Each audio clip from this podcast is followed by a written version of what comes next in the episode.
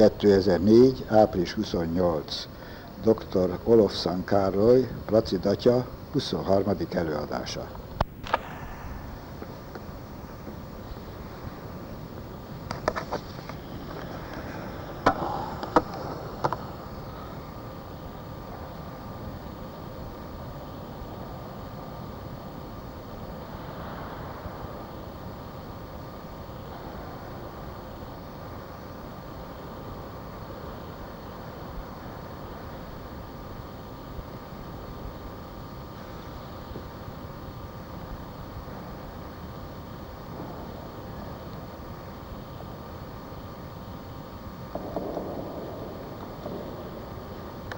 Az Atya, a Fiú és a Szent Lélek nevében. Mindenható mennyei Atyánk, Te a Szent Lélek fölvilágosításával tanítasz minket, gyermekeidet. Kérünk, add meg nekünk, hogy szent lelked által megismerjük, ami igaz, megszeressük, ami helyes, és örvendjünk szüntelen az ő vigasztalásán. Krisztus, ami Urunk által az Atya, a Fiú és a Szentlélek nevében. Dicsértessék a Jézus Krisztus! A múlt alkalommal ugye befejeztük látszólag az isteni parancsokat, a tíz parancsolatot biztos. Végig elmélkedtük mind a tizet. De van ezen kívül még parancs, pedig úgy hívják, hogy az Anya Szent Egyház öt parancsa, ami szintén bennünket kötelez, Krisztusiakat, de érdekes, hogy egészen másképp. Óriási különbség van a kettő között. Ugye tudjuk, hogy a tíz parancsolat az a sínai hegyen való kihirdetéstől kezdve, hát bizonyos átértelmezéseken keresztül jutott el hozzánk, az Anyaszent Egyház öt parancsolata pedig teljesen új szövetségi, Krisztus egyházának a vezetősége, mégpedig időben is, meg helyben is nem olyan általános, mint a tíz parancsolat. A tíz parancsolat a maga lényegében a sínai hegyi isteni kihirdetéstől kezdve napjainkig azonos módon érint bennünket. Az Anya Szent Egyház öt parancsolata az az idő folyamán változott, különböző helyek, régiók, országok szerint is változhat, és gyakorlatibb parancsokat jelent, bizonyos mértékben a minimumot jelenti, hogy addig még Krisztusiak vagyunk, hogyha ezt még így teljesítjük. Szóval ilyen szempontból óriási különbség van az ószövetségi gyökerekkel rendelkező tíz parancsolat és a teljesen új szövetségi öt parancsolat között.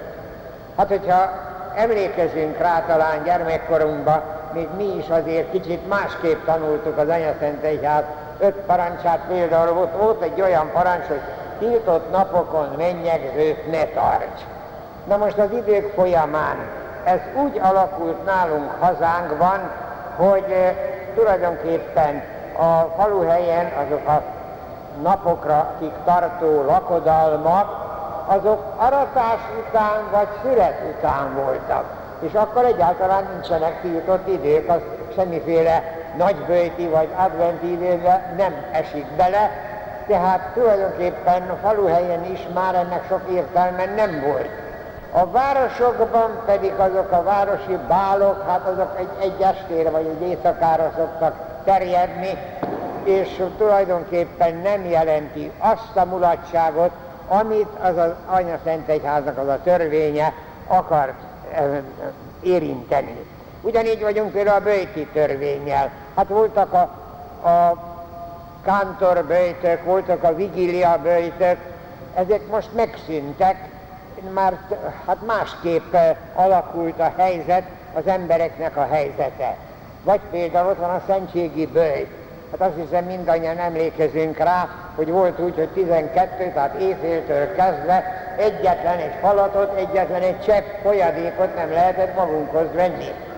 De akkor, amikor hát az ipari, iparosodás idején a gyárakban három műszakban is dolgoztak, hát akkor valahogyan furcsa volt, hogyha valaki reggel áldozni szeretett volna, hogy éjféltől kezdve se ne egyék, se ne igyék semmit sem, és ezért jöttek a különösen a háború után a változások, ugye tudjuk, hogy a szentségi bőjt pillanatnyilag csak egy óra a Szentmise előtt, vagy a Szent Áldozás előtt. Tehát kétségtelen, hogy változik helyenként is a görög katolikus testvéreinknek a bőti törvénye például más, ők nagy bőjtbe szerdán is bőjtölnek, már húseletet nem esznek, nem csak pénteken.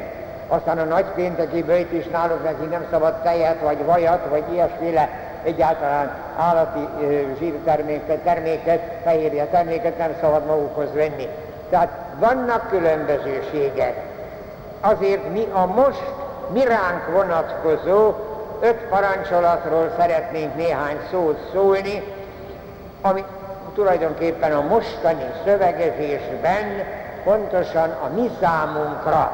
Az általános katekizmusban is van bizonyos változás, mert az általános katekizmus, a katolikus egyház katekizmusa irányelveket ad, de a konkrétot azt a püspöki kar szövegezte meg.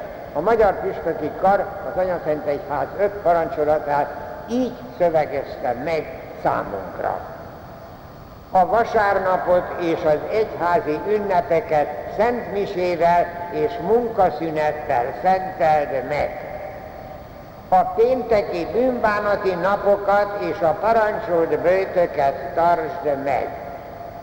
Évente gyónyál és legalább husvéti időben áldozd meg Házasságodat az egyház törvényei szerint kösd meg, és gyermekeidet katolikus módon neveld. Az egyházat anyagi hozzájárulásoddal is támogass. Akik a gyermekkorú kötött öt parancsolatára emlékeznek, egy kicsikét megütközlek most ezen a szövegen, de meg fogjuk érteni, hogy napjainkban ennek van realitása. Ha mindjárt vegyük a legelső parancsot, hogy a vasárnapot és az egyház ünnepnapjait szent misével és munkaszünettel szenteld meg. A tíz parancsolat harmadik parancsolatában is szerepelt ilyesmi, hogy az Úr napját szenteld meg. Világos, hogy az Szent Egyháznak az első parancsa, ez nem ellenkezik a tíz parancsolattal, csak gyakorlatilag lebontja a mi számunkra. Ezért kell tudnunk, hogy miért a vasárnap az Úr napja a mi számunkra, és hogy a megszentelésnek miért van ez a kettős mozzanata, a Szent Mise és a munka pihenésnek a, a megoldása.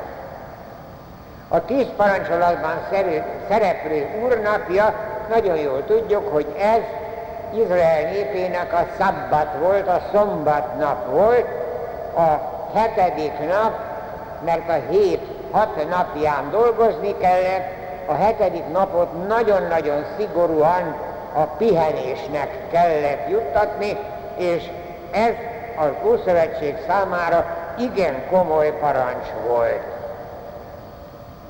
A Biblia is éppen ennek a parancsnak a aláhúzásáért még a világmindenség teremtését is hat napban írja le, ugye a teremtések könyvében, hogy az Úristen is hat napig dolgozott a világ teremtésén, és a hetedik nap megpihent, a hetedik napot megszentelte.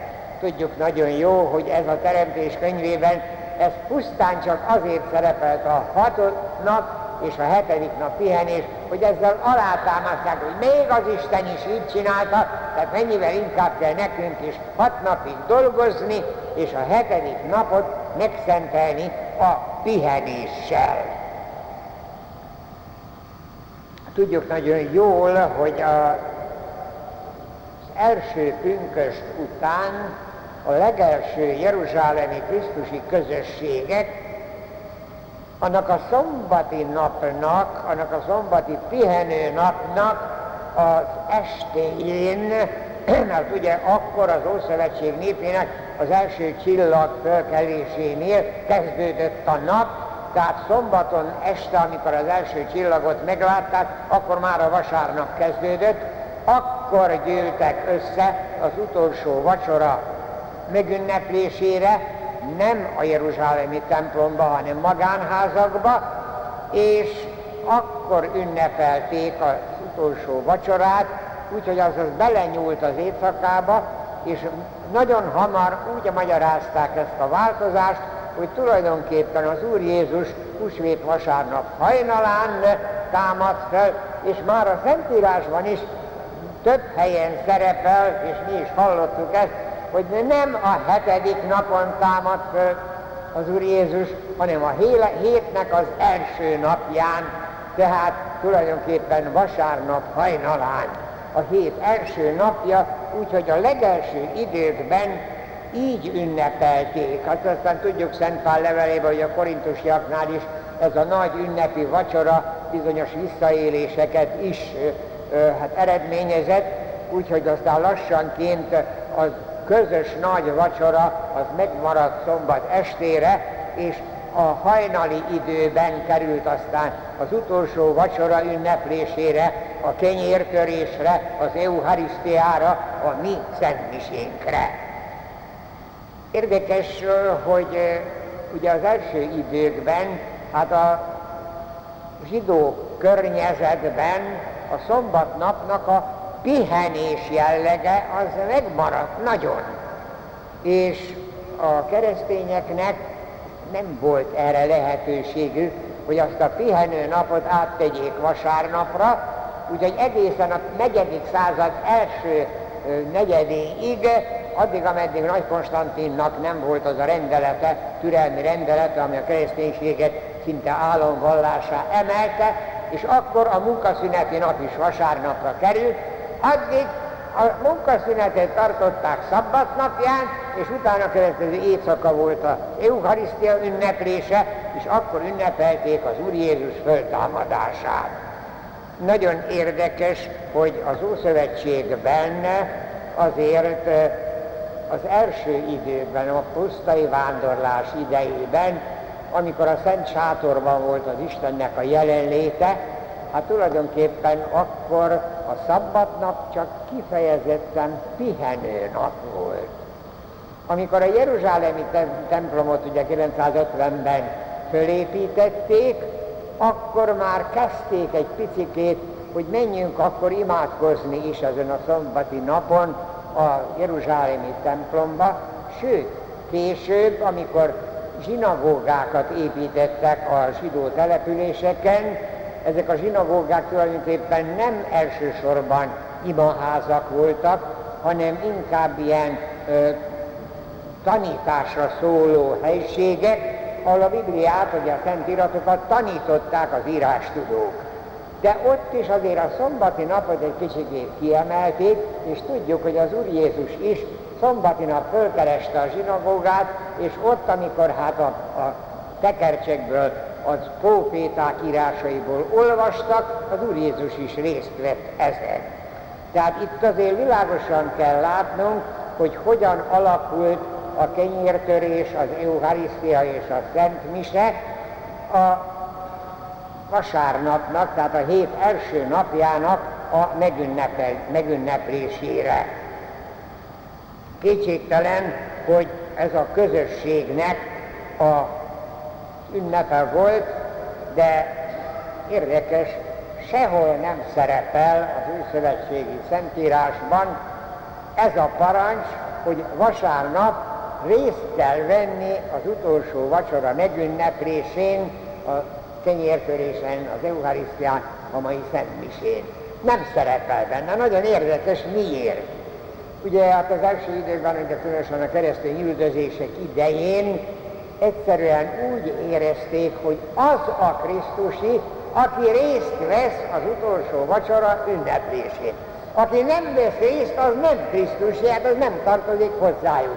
Ugye a közösségnek volt egy ilyen vonzó ereje, tehát az a világnak a legtermészetesebb dolga volt, hogy a vasárnapi szentmisén, a vasárnapi eucharisztián, a kenyértörésen részt kell venni, mert az mutatja, hogy mi Krisztusiak vagyunk. ez a keresztény üldözések idejében roppant fontos volt. Nem tekintették Krisztus hívőnek azt, aki nem vett részt a hét első napján a Krisztusi Isten tiszteleten.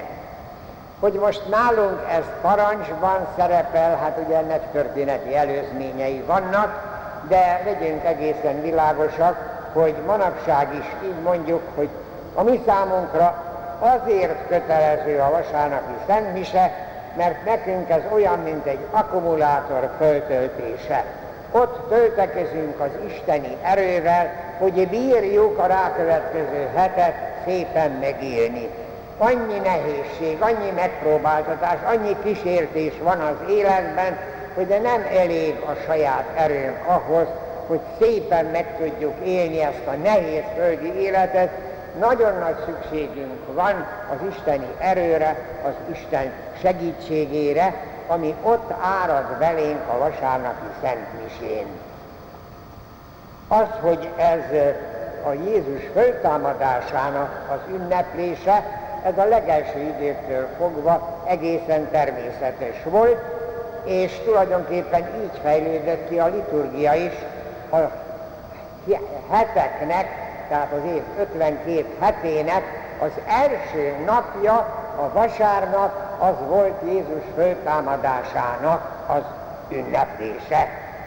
Azért az első század legvégén már itt-ott szerepel olyasmi is az egyház atyáknak az írásaiból, tudjuk, hogy egy pár helyen azt mondták, hogy ne csak a vasárnap ünnepeljünk, hanem az évforduló alkalmával, annak a bizonyos Nisztán hónapnak a 14-én, amit a különbözőképpen magyaráztak, de ünnepeljük a föltámadás ünnepét évenként egyszer, és így keletkezett a húsvét.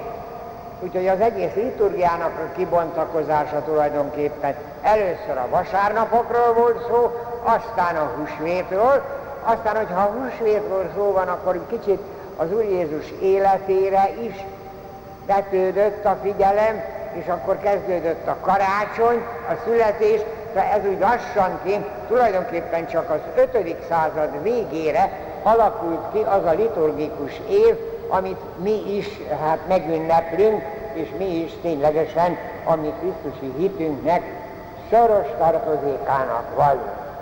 Jelenleg a gyakorlatban nálunk azért bizonyos ünnepek vasárnapra kerültek, vasárnapra tétettek át, egyedül a karácsony, az új év marad ugye december 25-én, illetve január 1-én, és augusztus 15-e nagy boldogasszony ünnepe, a világegyházba Jézus mennybe menetelének az ünnepe, nálunk Szent István óta egy magyar jelleggel is szerepel.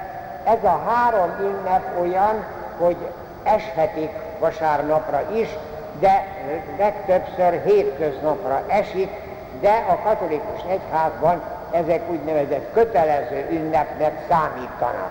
Tehát pillanatnyilag az 52 karácsony, az az 50, bocsánat, az 52 vasárnap, a karácsony, az új év és augusztus 15-e, ez az 55 nap szerepel, mint kötelező egyházi ünnep, ahol a Szentmise, Szentmisével és a munkaszünettel való megünneplés mindannyiunk számára kötelez. A legkellemetlenebb az, mert ugye a karácsony és az új év a jelenlegi magyar helyzetben munkaszüneti nap, az augusztus 15-ével baj van, többször szerették volna, de ott az augusztus 20-i nemzeti ünnep zavar, közel van hozzá, még egy vasárnap van közel, szóval nem igen megy bele az állami hatóság, hogy az is parancsolt ünnep legyen, úgyhogy munkaszünetet mi nem tudunk tartani, akik dolgoznak mondjuk valamilyen munkahelyen, de a, a Szentmise akár előestéjén, akár a napján, az esti Szentmisével kapcsolatban az azért lelkiismeretben kötelez. Említsük csak meg, hogy augusztus 20 Szent István királyunknak az ünnepe, az nem ilyen kötelező jellegű egyházi ünnep, nekünk magyaroknak egészen világos, hogy szívünk mélyéből egy Szentmisével ünnepeljük Szent István királyunknak az ünnepét, de hogyha nem sikerül azt belekalkulálni a napunkban, az nem lesz ünnep. Ugyanígy vagyunk karácsony másnapjával, húsvét másnapjával, ezek nem voltak sohasem kötelező ünnepek. Pillanatnyilag a vízkereszt tudjuk, hogy vasárnapra van áttéve, az áldozó csütörtök is nem csütörtökön, hanem vasárnap van. A Szentmisével kapcsolatban azonban még egy-két apróságot hadd szabadjon megemlítenem. A második vatikáni zsinat egészen napnál világosabban kijelentette, hogy a Szent Mise a keresztvetéssel kezdődik, és a Szent Mise végé áldással fejeződik be. Tehát lelkiismeretben kötelez bennünket a keresztvetéstől az áldásig. Úgyhogy az a régi, még egy páran a legidősebbek még ma is tartják, hogy felajánláskor már ott voltam, tehát érvényes szentmisén van. Hát ez egy tévedés, mert a szentmise két részből áll, az ige liturgiából és az áldozat liturgiájából. Az ige liturgia az elejétől a felajánlásig, az áldozati liturgia felajánlástól az áldozásig, tehát hogyha az ige liturgia kimarad, akkor már megcsonkítottuk a Szent Misét, és az már mindenképpen ö, akár elmulasztjuk a teljes Szent Misét, akár az ige liturgiát elmulasztjuk, az már súlyos bűn. Sőt, ha ez rendszeresen történik, akkor nem tudom másképp nevezni, mint ténylegesen halálos bűn. Sajnos a gyóntatószékből tudom, hogy nagyon sokszor van olyan, hogy meggyónja azt, hogy háromszor, négyszer nem voltam Szentmisén, megkérdezem, hogy valami oknál fogva, nem, valahogyan nem volt rá kedvem, vagy lustaságból, aztán mondtam, hogy hát azért ezt vegyük egy kicsikét komolyabban, és akkor szememben vágják, de azért én minden vasárnap áldozok. Tehát azt szoktam mondani, hogy hát akkor nézze magácska egy kicsikét vakmerő, mert azért, ha közben a saját hibámból elmaradnak a szenniség, akkor már nem tisztességes dolog az, hogy azért mechanikusan, gépiesen elmegyek áldozni. Úgyhogy itt legyünk ezzel egy kicsikét tisztában. A másik, amit meg kell említeni, hogy hozzá tartozik a közösség, az egyházi közösség. Tehát a betegek számára, ahol ágyhoz vannak kötve, vagy szobához vannak kötve, azok számára óriási jelentőségű, hogy rádión meghallgathatják, a televízión megnézhetik a szentmisét, de az nem